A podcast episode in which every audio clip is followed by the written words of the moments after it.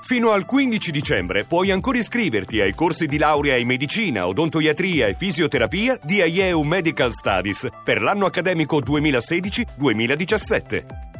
Informati subito all'800 44 44 33 o nei centri studio CEPU.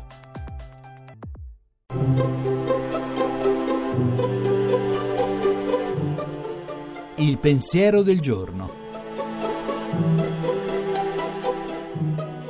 In studio Alberto Melloni, storico del cristianesimo, direttore della Fondazione per le Scienze Religiose di Bologna.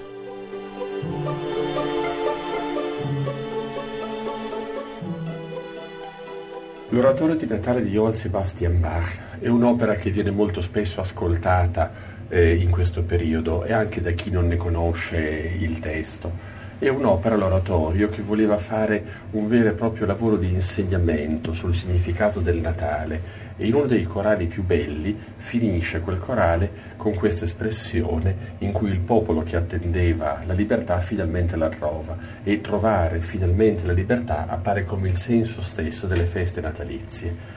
Il tempo di avvento vuole essere un tempo nel quale la liturgia su questo richiama i credenti di tutto il mondo, un'attesa di libertà e di una fine che serve non semplicemente a consolare gli afflitti e a dare un po' di opio ai popoli, specialmente se oppressi, ma di indicare qualcosa di più radicale, di più sostanziale, e cioè la vulnerabilità del male, la temporaneità dell'assurdo che il male della vita porta con sé, soprattutto quando il male è compiuto dagli altri uomini e aspettare finalmente la libertà diventa così il grido di tutti anche in questo tempo.